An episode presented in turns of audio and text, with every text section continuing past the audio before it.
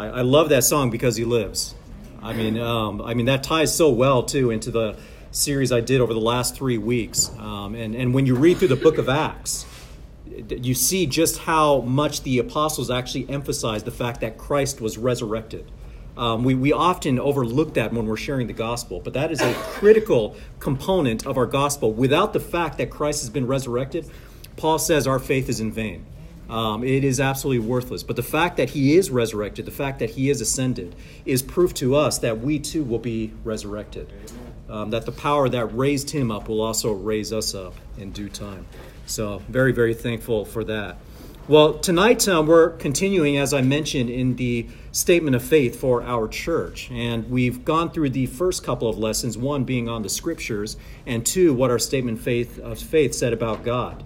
Um, and tonight we're going to cover the Holy Spirit, which is it's perfect. It ties into what we talked about this morning. And as I was looking at our statement and I was considering the various um, functions and ministries of the Holy Spirit, I was really kind of moved in my heart to consider a, a, future series to, to really just look in, in careful detail over all the various ministries that the Holy Spirit does because um, of the three persons of the Godhead, I think the Holy Spirit is the one that's the most misunderstood, the most misrepresented, and, uh, and, and, often attributed with things that he does not do, and, and often ignored for the things that he really does do um, in, in, our world today with various denominations and, and whatnot. So I, I think this is a a really fruitful um, study. We'll take a look, our focus tonight will really just be on what the statement of faith says, but in the future, I'm going to look for an opportunity to, to do a, a series on the Holy Spirit. So, as we look at our statement, our church statement, uh, let me read it in its entirety, and then we'll break this down one by one and consider each of these statements.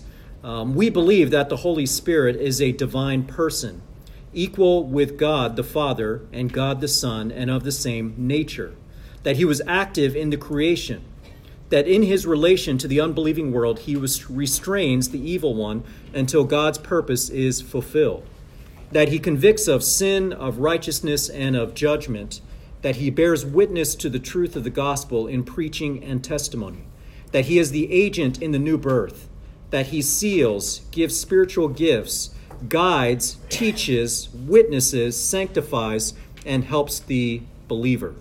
Um, so that is um, actually, and c- compared to a lot of statement of faith, that's actually pretty concise. That's that's a relatively short statement with regards to the Holy Spirit. Um, but let's start with that uh, first statement there.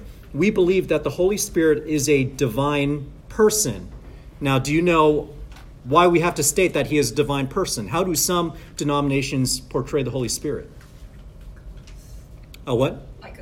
Like a ghost okay? Holy ghost that's kind of the old uh, kind of the old english but you can still think of him as a person. Some some denominations in particular a lot of pentecostal denominations um, will portray the holy spirit as a force um, a force and not so much a person.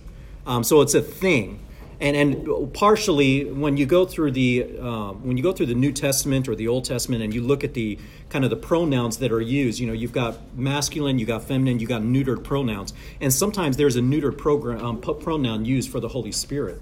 Um, but the Holy Spirit is most certainly a person and not merely a force. Um, what scriptures can you guys think of um, to prove that the Holy Spirit is actually a person? What, what are some attributes? What are some characteristics of the Holy Spirit that would tell us he is a person? What do you think?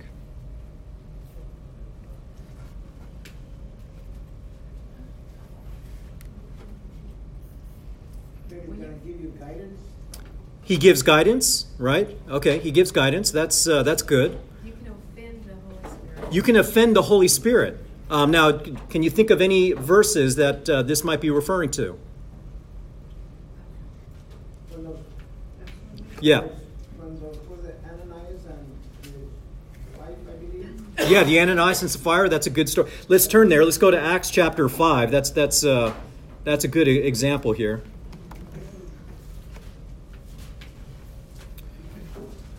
Acts chapter 5, this is the story of Ananias and Sapphira. Um, Ananias and Sapphira, they had sold a piece of property. Um, they brought part of the money um, to, to the church um, before the apostles. And, and what was their sin? Their sin wasn't that they didn't give it all. They lied, they lied about. they, yeah, they, they presented it as if this were everything. You know, and, and um, a lot of people will use this verse to say, well, you know, we need to give it all. We, we need to give everything we have. But, you know, if you look carefully at this dialogue between Ananias and Peter, you, you see that no, their, their sin wasn't that they didn't sell it all or that they didn't give it all, but that they lied. You know, look specifically at verse 3. Peter said this Ananias, why has Satan filled your heart to lie to the Holy Spirit and to keep back some of the price of the land? Okay, so here, just that question alone, you might say, well, his crime was keeping back some of the price of the land, keeping some of the proceeds. But verse 4, he says, while it remained unsold, did it not remain your own? So, in other words, look, you were under no obligation to sell it. That belonged to you. And then his next point, and after it was sold, was it not under your control? So you sold it, the money is still yours. You know, why is it that you have conceived this deed in your heart? You have not lied to men, but to who? God. God. Now, what do we see there between verses 3 and 4? What is this proof of? That the Holy Spirit is God. Right, because in verse 3, Peter says you have lied to the Holy Spirit, and then verse 4, he says you have lied to God. A force can't be lied to in, in essence, right? You lie to a person. You know, I mean, there's, you know, if you're talking about a force that has no mental capacity, there's no, there's no, there's no concept of lying. You know, I, I wouldn't say I, I, lied to this wall, right? You know, you, you lie to a person. You, you lie to someone who has mental um, capability to understand what it is um, you're, you're saying. So yeah, that, that's uh, one example. But also, how about the fact that the Holy Spirit can be grieved, right? Um, we're told in Scripture, do not grieve the Holy Spirit um, let me see. Did, does anyone know off the top of their head where that is? I was just looking it up. Yeah. That is in Ephesians chapter 4, verse 30.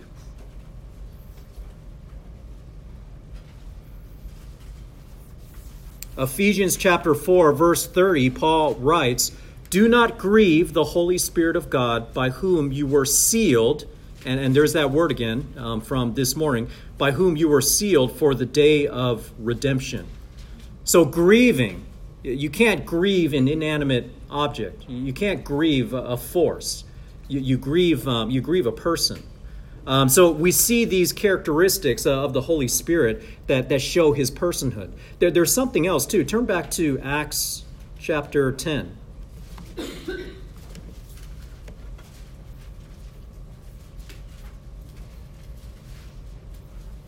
It is very interesting. You remember how Gentiles were first saved in the book of Acts, it was through Peter and the centurion, right?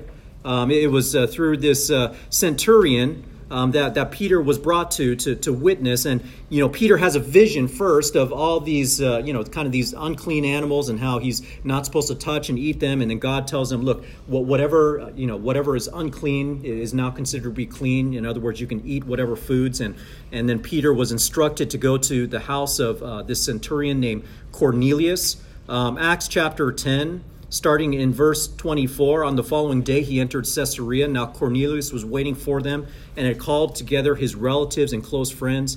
When peter entered cornelius met him fell at his feet and worshipped him. Verse 26 but peter raised him up saying stand up i too am just a man. And he talked with them. He entered and found many people assembled. And verse 28 um, he talks about the old customs. He said, you, you yourselves know how unlawful it is for a man who is a Jew to associate with a foreigner, um, and so on and so forth. Um, and, and he comes in, let's see, comes in verse 30. Where was it? Yeah, so he just relays that God shown to me that I should not call any man unholy or unclean. But let me look here. Give me a second.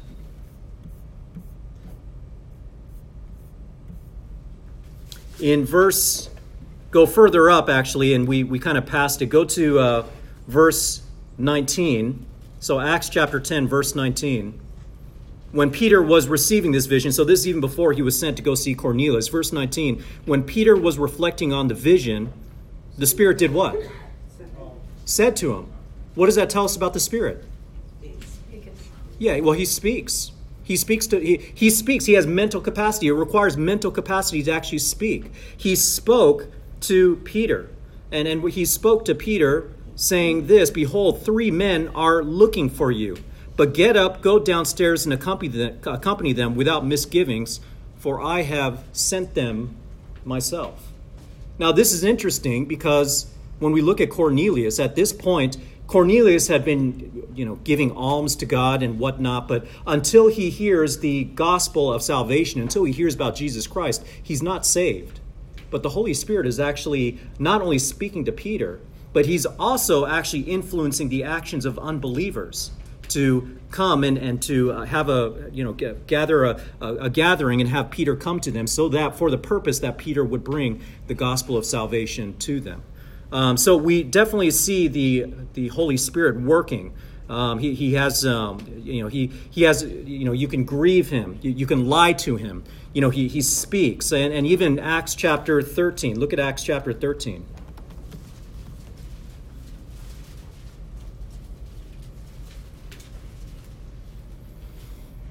Acts chapter 13 is the first Gentile church. Um, this is Antioch. Uh, verse 1 Now they were at Antioch in the church uh, that was there, prophets and teachers, Barnabas and Simeon, who were called uh, Niger and Lucius of Cyrene, and Manaen, who had been brought up with Herod the Tetrarch and Saul, while they were ministering to the Lord and fasting. Here we have it again, the Holy Spirit speaking. The Holy Spirit said, Set apart for me Barnabas and Saul for the work which I have called them. Then they had fasted and prayed and laid their hands on them. Then they sent them away. And verse 4 having been sent out by who? The Holy Spirit. They were sent down to Seleucia, where they sailed to Cyprus. So we see once again the Holy Spirit speaking and actually sending out. In fact, when we think of uh, the book of Acts, the book of Acts is really about the start and, and the growth of the church, the start and the growth of the early church. And uh, when, when we think back, think back to John the Baptist. Um, what was the ministry of John the Baptist? What did he do? He prepared the way, but by doing what? Being the voice in the wilderness. But what did he do? He baptized. He baptized. But then he made a differentiation between him and Jesus Christ. He said, I baptize with water, but there is one who's going to baptize with what? Holy Spirit. A Holy Spirit. Holy Spirit. And of course, who's he referring to? He's referring to Jesus, right? Now, have you considered when Jesus actually started baptizing with the Holy Spirit? When did that start? After his resurrection, and he breathed on He breathed on him, and then what? What did Karen would say that again? I think you were the one to speak. Day of Pentecost. Yeah, the day of Pentecost. I mean, look at Acts chapter one. Go back to Acts chapter one.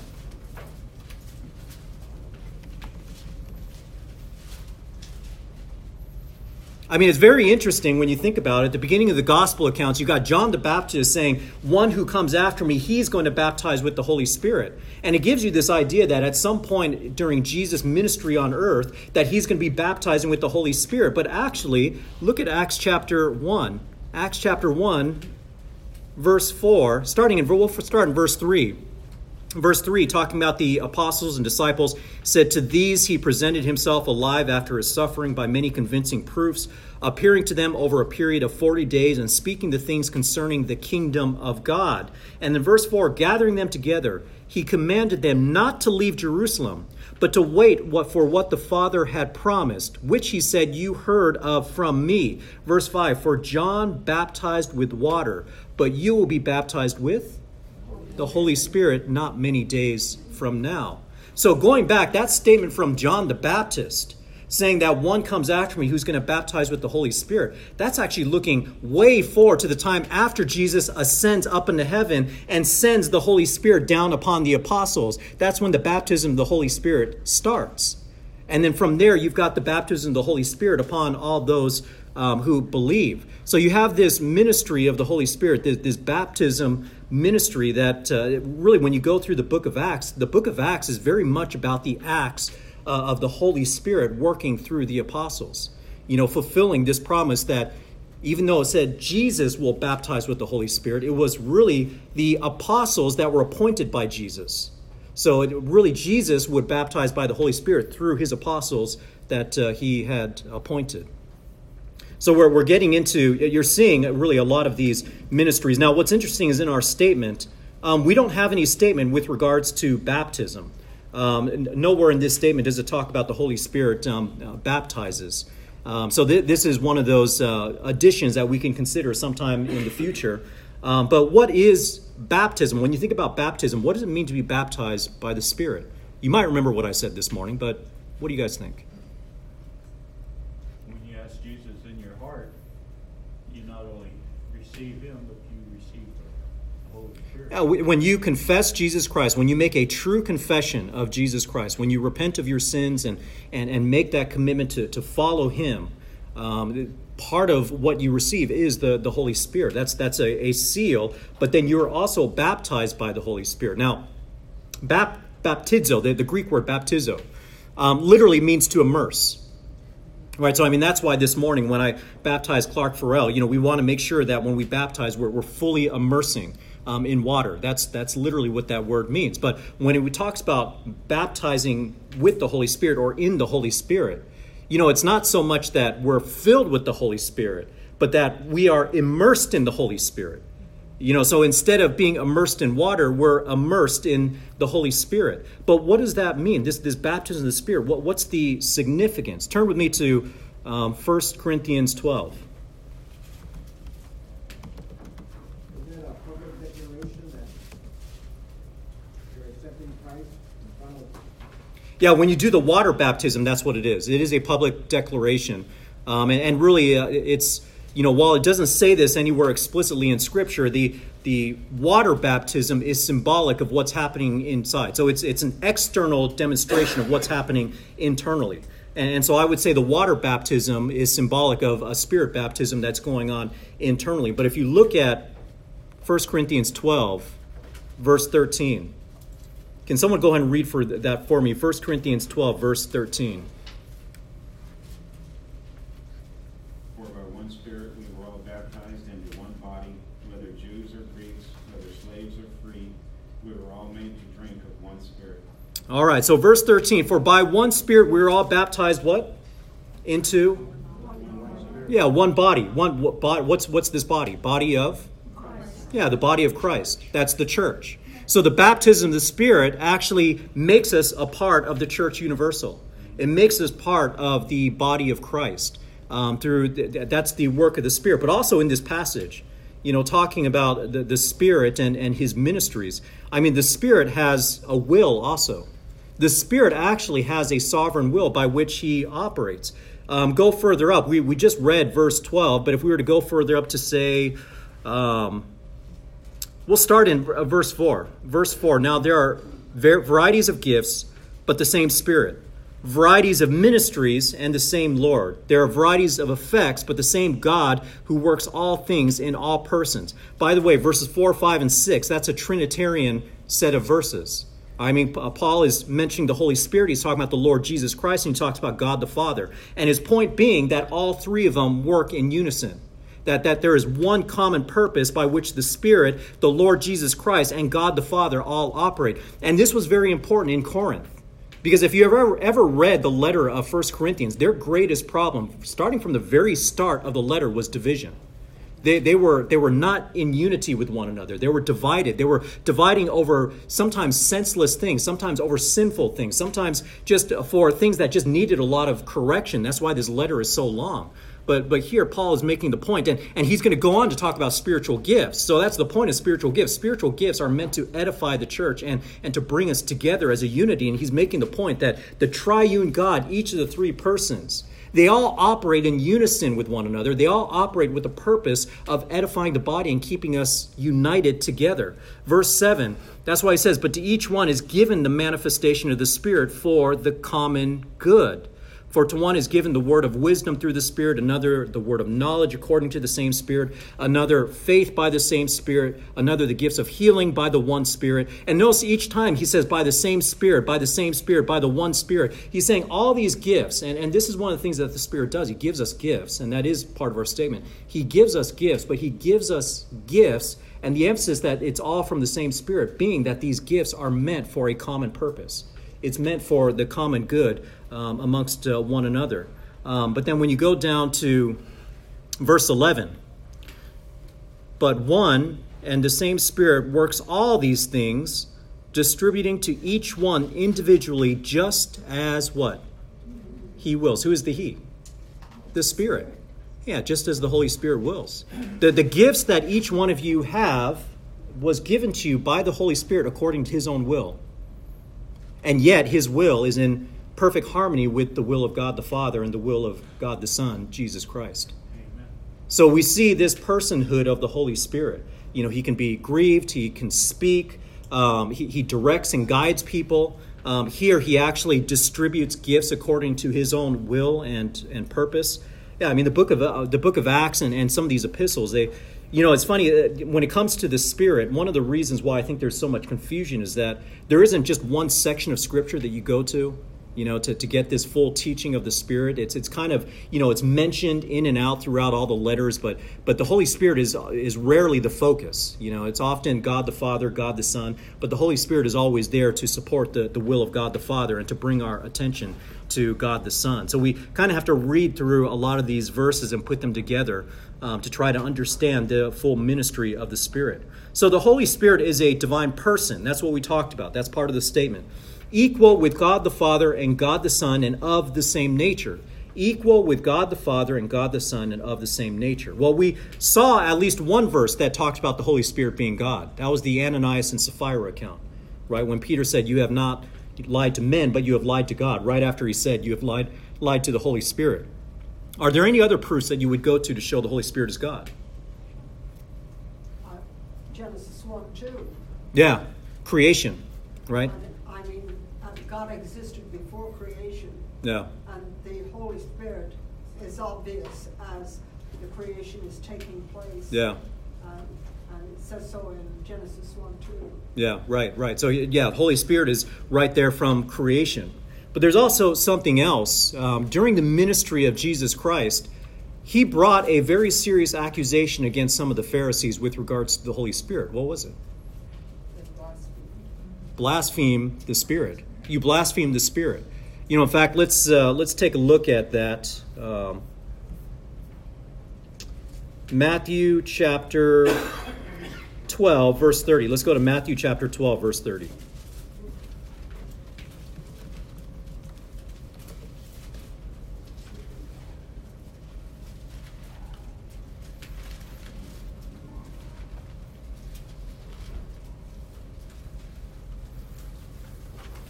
You know, and if you were to do um, a study on the word blasphemy, and you were to look Old Testament, New Testament, and find out all the instances that blasphemy comes up, you can make a convincing argument that it's always in reference to God.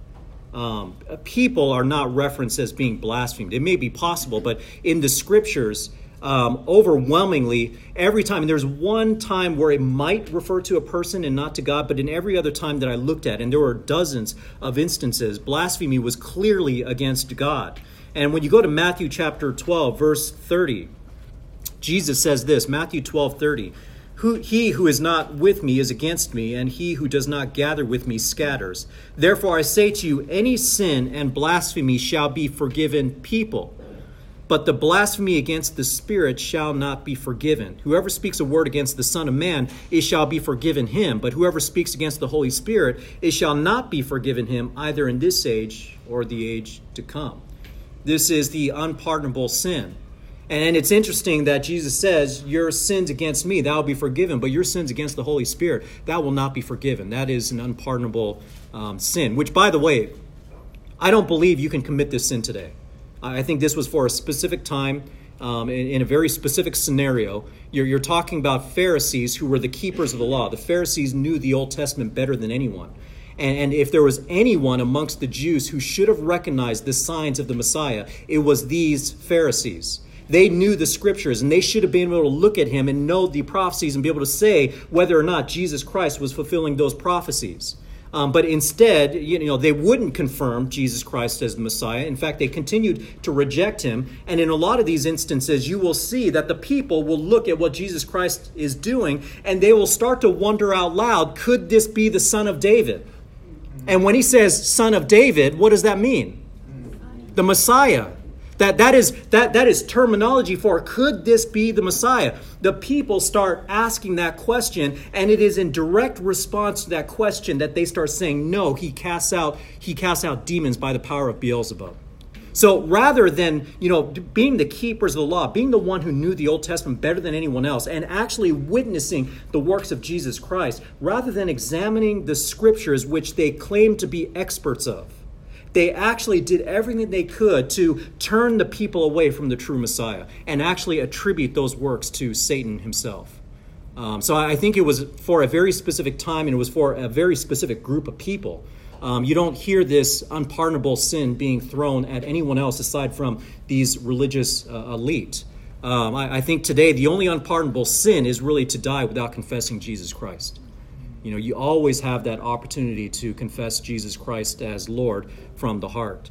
Um, there are times where people are just so hardened in their hearts, uh, and, and sometimes people are, are in the faith, or at least they look like they're in the faith, they walk away from the faith or they reject the faith or you find out that they have been in just tremendous sin in their background and you know and, and because they were actually with the body and, and they saw all that that is testified by the scriptures and, the, and, and god and jesus christ and whatnot and can still in the background just commit these uh, terrible sins you know sometimes they're so hardened um, that you could say that you know they're they're leading themselves into destruction.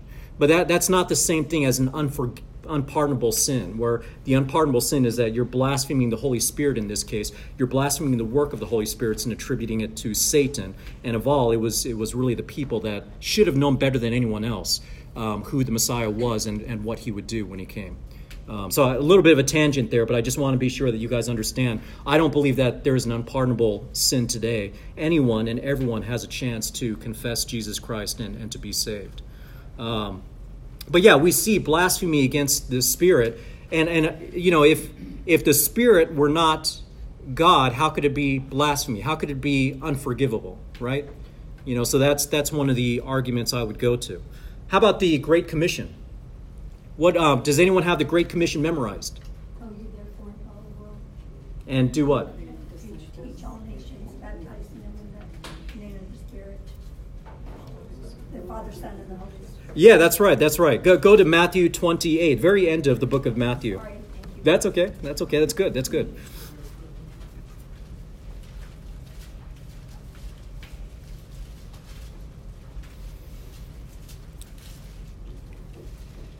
You know, throughout the Old Testament, the Lord is very zealous for his own name. Uh, I mean, you see that over and over again. The Lord is zealous for his name.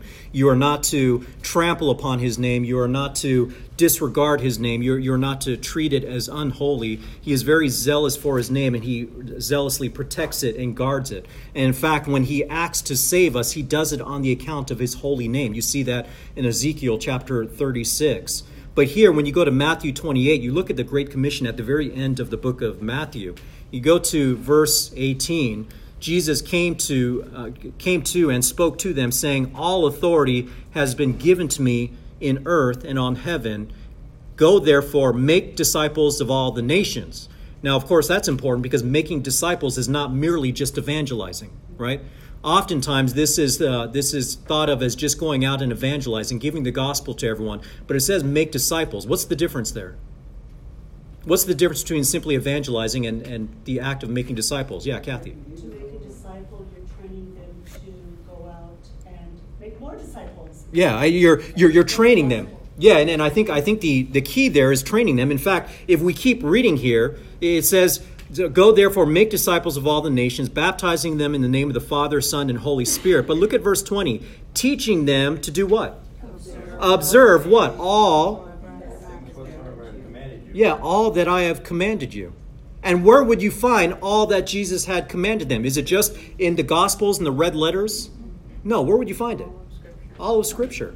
Yeah, all of Scripture.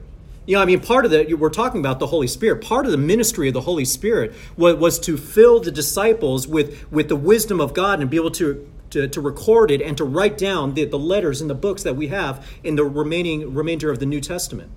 But it wasn't just the New Testament that we can consider coming from this, the Holy Spirit or even the Spirit of Christ. Take a look at, um, oh, before we jump off this, uh, Matthew 28, I, I, I forgot this because I was talking about the name. Verse 19 Go therefore, make disciples of all the nations, baptizing them, and, and the baptizing them, that shows that even though making disciples is more than just evangelism, it certainly is evangelize, uh, evangelism. Because you baptize when you make converts. And it says, baptizing them in the name, singular or plural? Singular. Singular. The name, singular, of the Father and the Son and the Holy Spirit. And nowhere in Scripture will you see the name of God being shared by anyone else. The name of God is sacred, the name of God is holy. And here, Jesus Christ shows that the Father, the Son, and the Holy Spirit all share the same name Amen. the name of the Father, the Son, and the Holy Spirit. Um, go to uh, 2 Peter chapter 1.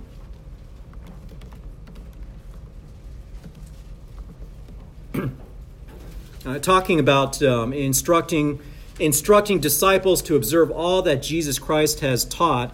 But here's what's interesting: when you go to Second Peter chapter one, and chapter one, go down to verse 19. 2 Peter 1, verse 19.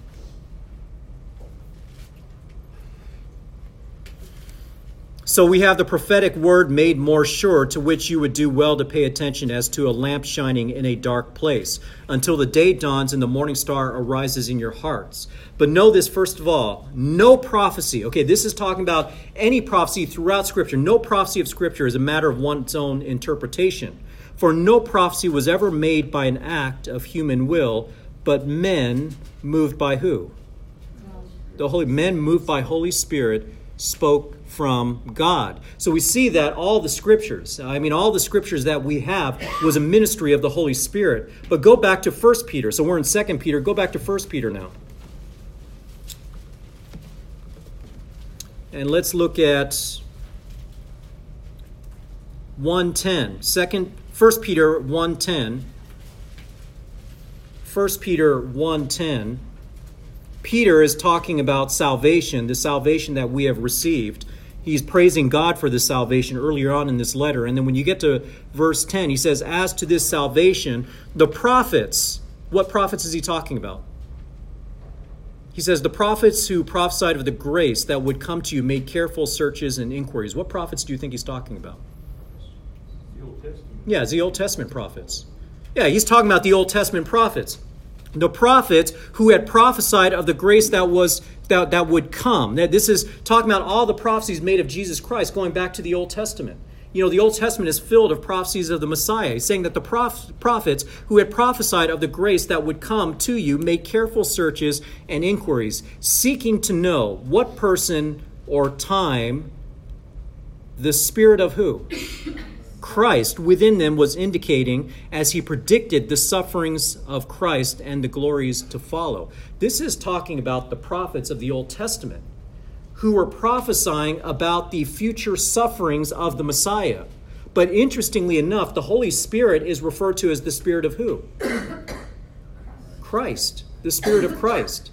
So, in this way, I mean, this is certainly the Holy Spirit, but we see very much that Christ is involved in even the Old Testament.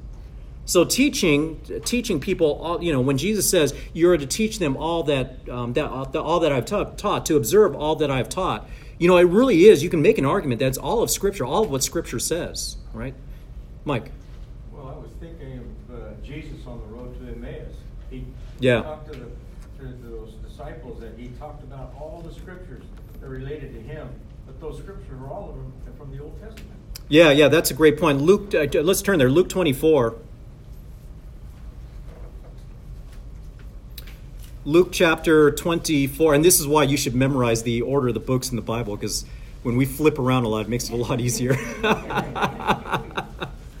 or you know what you, you can have also, what I've, I've told people, just print out an index uh, of the books of the Bible, and, and in your index, uh, you know, have a piece of paper and actually write down the page number so that you can have this piece of paper and you can go straight instead of having to flip back to the table of contents. You can even order it by alphabetical order. So when I say go to Luke, you can actually look up Luke and see the page number and go there. But I think it's it's good to, to memorize the order of the books. It's uh, it'll pay off in, in the long run. So Luke 24, um, going to let's see here. verse uh, 25. Well, we'll pick it up from verse 25. Um, Jesus has been had been walking with a couple of disciples, um, and, and they were talking about how you know they were sad because uh, Jesus Christ is not in the tomb. They don't know what happened to Jesus, and you know they thought he was going to restore the kingdom, and so they don't know what's going on. And verse 25, Jesus said to them, "O foolish men and slow of heart to believe in all the prophets have spoken." Was it not necessary for the Christ to suffer these things and to enter into his glory? See, people, the disciples were sad that Jesus Christ had suffered. You know, and they were thinking that this he was a failure. And Jesus, with this statement, goes, You you men are fools. Don't you know from the Old Testament that this was actually what was prophesied to happen? And then verse 27, this is what Mike was talking about. Then beginning with Moses and with all the prophets he explained to them the things concerning himself in all the scriptures. You know, he, he did that over the course of what I think 40 days, really just spending time with them, teaching them, showing them the scriptures. And if you want to know what it is he taught them, just look at what the apostles end up preaching when they're preaching, starting from the day of Pentecost. You'll see the Old Testament verses that they're quoting to prove that Jesus is the Christ. Those, those, those quotations from the Old Testament, I believe that's exactly what Jesus taught them. So now they're turning around and teaching others, you know, how the Old Testament testified uh, to, to Christ. Um, but all this to say that the that the Holy Spirit is involved in the writing of Scripture. That's actually not uh, in this statement, um, our faith, statement of faith, and I think it should be that the Holy Scripture provided us with with all of Scripture, um, but also that Jesus Christ, uh, the Holy Spirit, and Jesus Christ. What the point I was making here is that um, when Christ said, "Teach disciples to observe all that I have commanded you," you can make a good argument that all of the Scriptures um, were written by Christ through the the Holy Spirit. You know, because as was described by Peter, it was the Spirit of Christ that was moving within them to write down these prophecies. So to make disciples is, is really to um, not only teach people to go out and make other disciples, but it's really just to grow them in their in their Christian faith. It's to help teach them in situations in their life, in their day to day life, as, as a wife, as a husband, as a mother, as a father, as a son, as a daughter, how you are to glorify God in all these various capacities of life. How are you to apply the scriptures? So when you read through the epistles of Paul, the epistles of Peter and John and James, they're just filled with the wisdom of, of, um, of Jesus Christ given to us through the Spirit. Um, let's go to the Gospel of John. So you're in Luke, you should be able to just go one book back to the, actually, one book to the right, and that would be John. Go to John 14.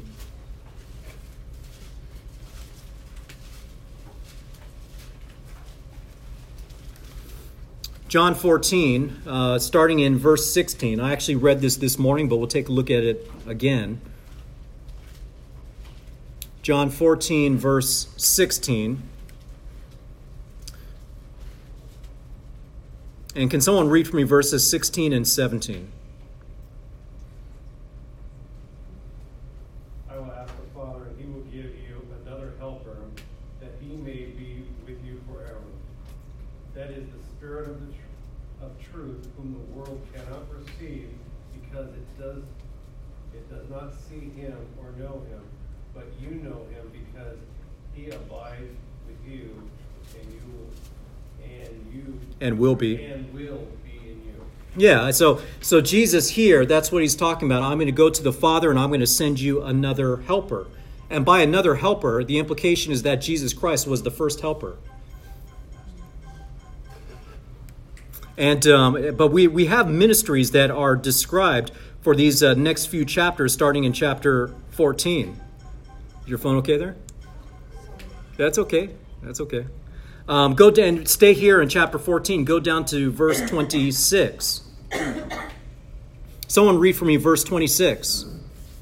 But the Comforter, which is the Holy Ghost, whom the Father will send in my name, shall teach you all things and bring all things to your remembrance whatsoever I have said unto you.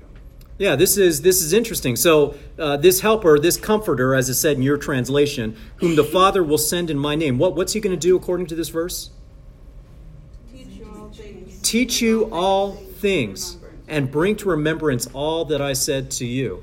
You know, the, the Apostle John, when, when he talked about the ministry of Jesus Christ, he said that, you, you know, if you were to write everything that Jesus said and did, you know, the whole world couldn't even you know hold the the contents uh, of those books. But here, it's, this is an amazing promise that He's going to bring to remembrance everything that I said.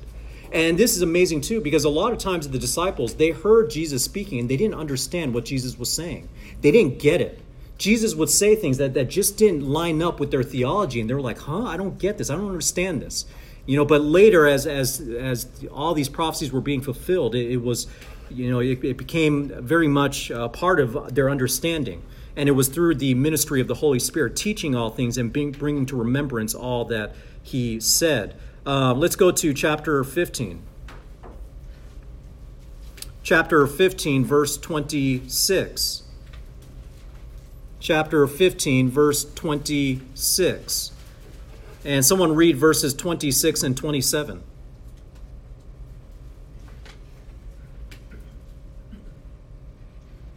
When the Helper comes, whom I will send to you from the Father, that is the Spirit of truth, who proceeds from the Father, he will bear witness of me.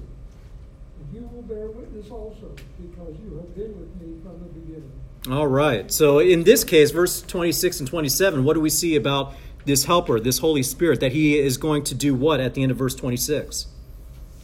Comforter. Testify. He will testify about who? Jesus. Yeah, about Jesus Christ. Yeah, he will testify about Jesus Christ. And then he tells the disciples, You will testify also because you've been with me from the beginning. So even though we did not directly witness the work of Jesus Christ, we can still testify, can't we? We can still testify to the works of Christ because we have who? Yeah, the Holy Spirit. The Holy Spirit. And, and how does the Holy Spirit do that? Well, first of all, the Holy Spirit reveals to us through the Word of God. And that's the ministry of the Spirit, is the Word of God. But also the ministry of the Spirit is as we read the Word of God, what does the Holy Spirit do to us? What does the Holy Spirit help us to do as we read His Word? Yeah, yeah, He helps us to understand. Yeah, turn, uh, let's take a look at, um, go back to 1 Corinthians chapter 2.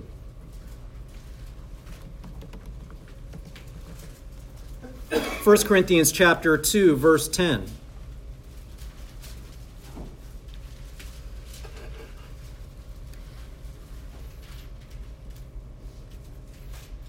So we had already heard from Jesus that this spirit that is going to be sent, he's going to testify, but he's also going to teach all things. He's going to bring to remembrance all that he has taught. By the way, that's how you know, skeptics and scoffers who will question the scriptures, they'll say, well, look, no one remembers things perfectly you know the things that they record they, they didn't record it perfectly. They mm-hmm. they people misremember details all the time. So there's a lot of details they they got wrong or things that they forgot or they start to insert their own ideas. But no part of the ministry of the holy spirit was to bring to remembrance everything that he had taught them so that they would be fit for this specific task of of writing scripture. But in 1 corinthians chapter 2 1 corinthians chapter 2 starting in verse 10 let me go ahead and read this. For to us god revealed them through the Spirit, for the Spirit searches all things, even the depths of God. For who among men knows the thoughts of a man except the Spirit of man which is in him? Even so, the thoughts of God no one knows except the Spirit of God. Now we have received not the Spirit of the world, but the Spirit who is from God, so that we may know the things freely given to us by God. So, right there, you see that. The, the Spirit is from God, and what He allows us to do is to know the things freely given to us by God through His Word. And in verse 13, which things we also speak, not in words taught by human wisdom but in those taught by the Spirit. So Paul is talking about what he has taught them directly, saying, What I have taught you directly is not the words of human wisdom, it's the words of God taught by the Spirit, combining spiritual thoughts with spiritual words. But a natural man does not accept the things of the Spirit of God, for they are foolishness to him, and he cannot understand them because they are spiritually appraised.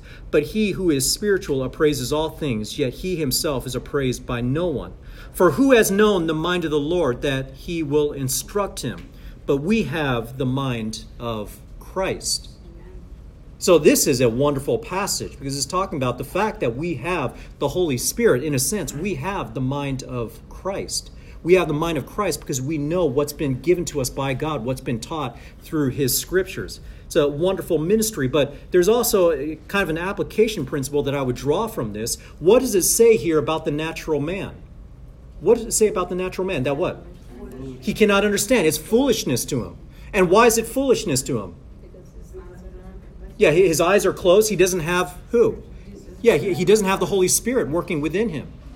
And so when you're sharing spiritual truths with unbelievers, when they don't understand, when they reject, should we be surprised? No. No, we shouldn't be surprised. And a lot of times I would say this I tell you what, your faith is tested by how willing you are to be a fool before unbelievers. Mm-hmm. You know, look, they're not good. They're, they're going to think what you're saying is absolute stupidity. But, you know, I, I know people that, you know, for instance, I, I have a close friend back at uh, my old church who is literally a rocket scientist. He is a rocket scientist. He works for um, Rocketdyne, and he used to be an atheist. You know, and so he was one of these guys, you know, you can imagine trying to argue God to an atheist who is a rocket scientist. That sounds like a pretty intimidating endeavor, doesn't it? But you know what? At some point, he came to faith. At some point, someone challenged him. At some point, someone was witnessing to him and just trusting in the power of God, and God actually used that witnessing to actually give him a new heart. And it's funny now, he, he receives uh, letters from his um, siblings who are not believers. And one of his brothers, he, he told this to me. He's like, one of his brothers wrote to him and said, You know, I, I just don't get it. You're such a smart guy. I don't get how you could believe this stuff. And the implication there is because you're smart, you shouldn't believe this, right? But you know what's amazing about Scripture is we see just just how marvelously logical and how well and perfectly this fits together. And Clark, I was talking to Clark earlier this week, and Clark is like, how could you not believe this? You're reading through this. How could you not believe that Jesus is the Christ? How could you not believe that this came from God? But you know what? That's the response of someone whose heart has been enlightened. To be able to see this and say, this is absolutely magnificent. This could only come from a divine source. So this is, and what a, what a wonderful ministry of the Spirit that, that we have. You know, and we think about it, I mentioned it in my last three messages through Ephesians. That was a Trinitarian praise from Paul. God the Father is the one who sets the will. God the Son is the one who executes it. And God the, God the Holy Spirit is the one who applies it to our heart. God, the Holy Spirit, is the one who, in our life, He is the, the one that is most evident to us because He continues to work within us. And it's really through the Holy Spirit that we have both God the Father and God the Son as well. Um, so, it, what a marvelous ministry. Now, let, us we've covered quite a few verses, and I think we're covering quite a few of the points that are in the statement of faith. Let's go back and take a look at them. So, once again, um, First statement, we believe the Holy Spirit is a divine person, equal with God the Father, God the Son, and of the same nature. I think we've talked about that. Um, number two, he was active in the creation. Um, we, we just brought that up. Maureen talked about Genesis 1 2. And then verse 3, I'm not verse 3, the, the third part of this, I, I, I might have a little bit of um, a disagreement here. That in his relation to the unbelieving world, he restrains the evil one until God's purpose is fulfilled he restrains the evil one until God's purpose is fulfilled. Now, this might be true. Um, I'm just saying that it's not completely clear to me. Now, does anyone know what verse this might be referring to? It's um, it, you're very close. It's Second Thessalonians. Go go with me to Second Thessalonians chapter two.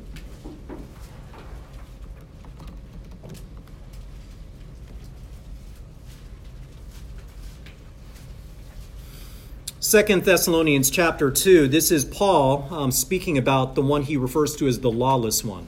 He's talking about the lawless one. And if you go to verses 6 and 7, I'm um, sorry, chapter 2, 2 Thessalonians chapter 2, verses 6 and 7, Paul writes this and you know what restrains him now now so that in time he will be revealed. Talking about the lawless one that someone restrains him. Verse 7 for the mystery of lawlessness is already at work. Only he who now restrains will do so until he is taken out of the way. And, and that's all we have. Um, so there's actually been many positions on these verses. Um, back in the uh, kind of the uh, the old era, you know, back in you know some of the earliest uh, generations of, of, Christianity, so a lot of people thought that this was the Roman Empire. This is the Roman Empire who restrains the evil one. Well, I mean, looking back, we see that the Roman Empire was guilty of quite a bit of transgressions uh, against God and, and uh, His Word. Um, and then in time, some people thought that this is the church. Well, you can make an argument for that because Jesus Christ says that we, as the church, we are to be light and salt, right? And salt is a preservative. So, in a sense, you can say that the function of the church uh, acts as a restrainer against the evil one. And some people looked at this and say, well, th- this is the, the Holy Spirit. The Holy Spirit restrains. And, and certainly we um, have some scriptures to go through. I mean, in Genesis 6 3, um, God talks about how my spirit will not struggle with man forever. Um, so this idea that my spirit is with man somehow kind of um, you know restraining them in some sense. So some people might take that and say, well, this is talking about his restraint um, over this uh, this lawless one. Well, you know, these verses, it's, it's hard to know for sure um, exactly whether, he, I, I mean, for sure, I'll say this.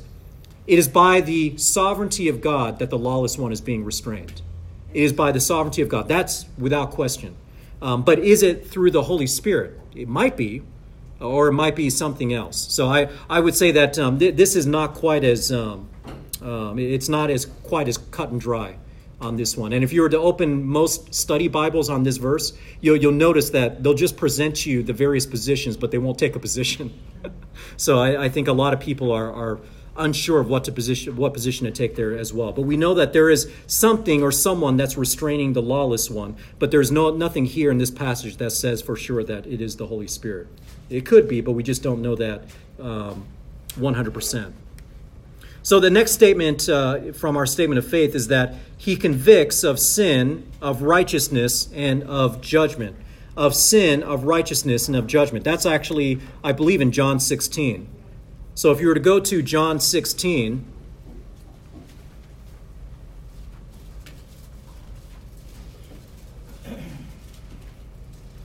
Yeah, John 16, go down to verse 7. John 16, verses 7 and 8, uh, this is where we see these truths. John 16, 7 and 8, Jesus says, But I tell you the truth, it is to your advantage that I go away, for I do not for if I do not go away, the helper will not come to you. But if I go, I will send him to you. And he, when he comes, will convict the world concerning sin and righteousness and judgment. And then go down to verse 13. But when He, the Spirit of truth, comes, He will guide you into all the truth. For He will not speak on His own initiative, but whatever He hears, He will speak, and He will disclose to you what is to come. He will glorify me, for He will take of mine and will disclose it to you. All things that the Father has are mine. Therefore, I said that He takes of mine and will disclose it to you. So, again, this is talking about the illumination, what we call the illumination of the Spirit. Um, but but really the, the Spirit's ministry in helping to uh, once again bring all to remembrance, teaching all things to the apostles and disciples that we would have everything that we have in the scriptures um, today. But yeah, we, we do see earlier on in verse 8 that he will convict the world concerning sin and righteousness and judgment um, sin, uh, because we're all guilty of sin. That is what leads us to judgment. Righteousness, this uh, this reference to the righteousness of God, and that Jesus Christ Himself has ascended up to God, showing that everything He did was righteous. And then judgment, um, you know, knowing that uh, that all of us we are born into this world judged, and the ruler of this world has been judged. Um, so. Let's go ahead and go on. So that's sin, righteousness, and judgment. Um, was there a question? Or were you just stretching? Just stretching. Okay. So the next statement um, He bears witness to the truth of the gospel in preaching and testimony. He bears witness to the truth of the gospel in preaching and testimony. Where we saw earlier where Jesus promised that He will testify of me. And you will be my witnesses also. You will testify of me. And today we testify you know, not because we were direct witnesses, but because we have the Holy Spirit and we're witnesses through the scriptures, which is a ministry of the Spirit. Um, he also bears witness in, in preaching. I, I, don't know if the preaching there is, is necessary. I think testimony is broad enough to cover preaching, but you know that's fine. And next statement, he is the agent in the new birth. He is the agent in the new birth. Well, we read from 1 Corinthians 12 that he baptizes us into the body, right? And, and we also read in that same kind of section that he gives us gifts. He gives us gifts uh, for the common good. And, uh, and, and we see the illumination. Um, and, part of the new birth is also his work in sanctifying us and in helping us to, to have a, a new desires, to have, have um, new priorities in life that we wouldn't normally have. Um, after that, it says, He also seals, and we heard about that this morning. Um, he seals, He gives spiritual gifts. We read about that. He guides. We saw examples of that from the book of Acts. He teaches. That's one of the promises from Jesus Christ. He witnesses, also a promise from Jesus Christ. He sanctifies and helps the believer. We see that through um, illumination, the illumination. But in terms of sanctification and growing us, we'll go look at one more passage. Go to Ephesians. Well, actually, two more passages. We'll go to Ephesians 6, actually 5, 18. Ephesians 5, 18.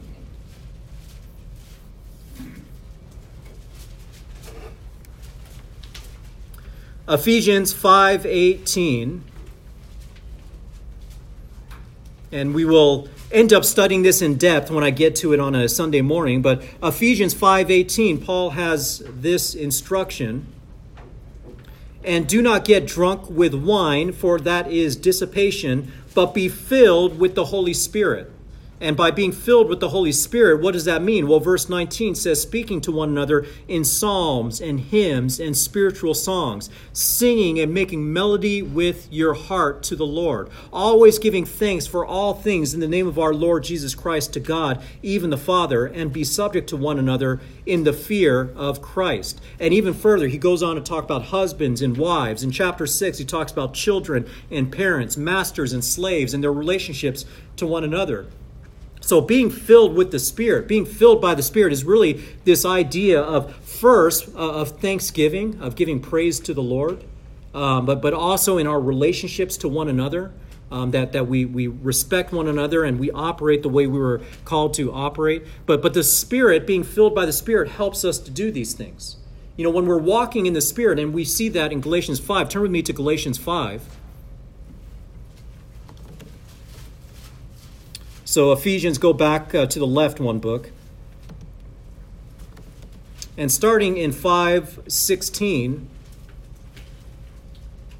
516, Paul says this. He's got this statement But I say, walk by the Spirit, and you will not carry out the desire of the flesh. For the flesh sets its desire against the spirit, and the spirit against the flesh. For these are in opposition to one another, so that you may not do the things that you please. So, this is describing an inner spiritual war that we have inside of us. That there is the flesh still, even though we are a new creation, we still battle with the flesh, but we also have the power of the spirit, and they're set against one another.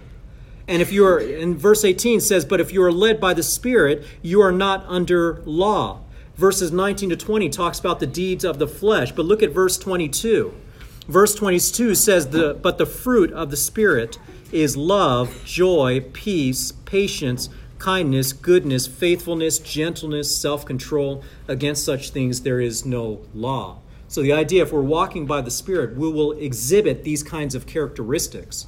And the assumption is that each and every day as we continue to grow, we will exhibit it more than we had before you know, I, you know, day by day we might have our struggles. There may be times where we slip into difficult seasons of, of rebellion, but I would say over the long period of time, it's almost like watching a stock market rising. You know, day to day you've got some upwards and downward ticks, but if you look at the average, you see it going up and up and up, and that's really what our walk with Christ should be that we're becoming conformed to the image of Christ and, and we're become, becoming conformed by exhibiting more and more of these kinds of characteristics. That, that is part of the ministry of the Spirit. That's what helps us to, to keep, continue growing. And, and even when you look back at verses 19 to 21, the deeds of the flesh, he mentioned many deeds of the flesh that we can use to test of our, ourselves. But look at the end of verse, uh, verse 21 says, envying, drunkenness, carousing, and things like these of which I forewarn you, just as I have forewarned you that those who practice such things will not inherit the kingdom of God. So, this idea is that the Spirit protects us from the regular practice of these deeds of the flesh that would end up proving that we are not of Christ. If we're of Christ, we should be able to show the fruit of the Spirit. So I think that's uh, we just made it through the entire statement of the Holy Spirit. This has been kind of a broad study. We've looked at a lot of verses. Hopefully, this was helpful. you know, just to show all the different ways that the Holy Spirit operates. He certainly has a lot of ministries. Um, and as we've been going through this, I already have some ideas of how I would um, might rephrase this and some things that I would add. One more thing I would just add is that he was active in the incarnation of Christ. He was active in the incarnation of Christ, right? Because the seed came from who? The God, but specifically the Holy Spirit. So the Spirit, uh, the seed came from the Holy Spirit. So that's very interesting to, to kind of consider in your mind that the incarnation of Christ, he, it was it was the virgin birth, but but really the seed came from the Holy Spirit. So something to consider.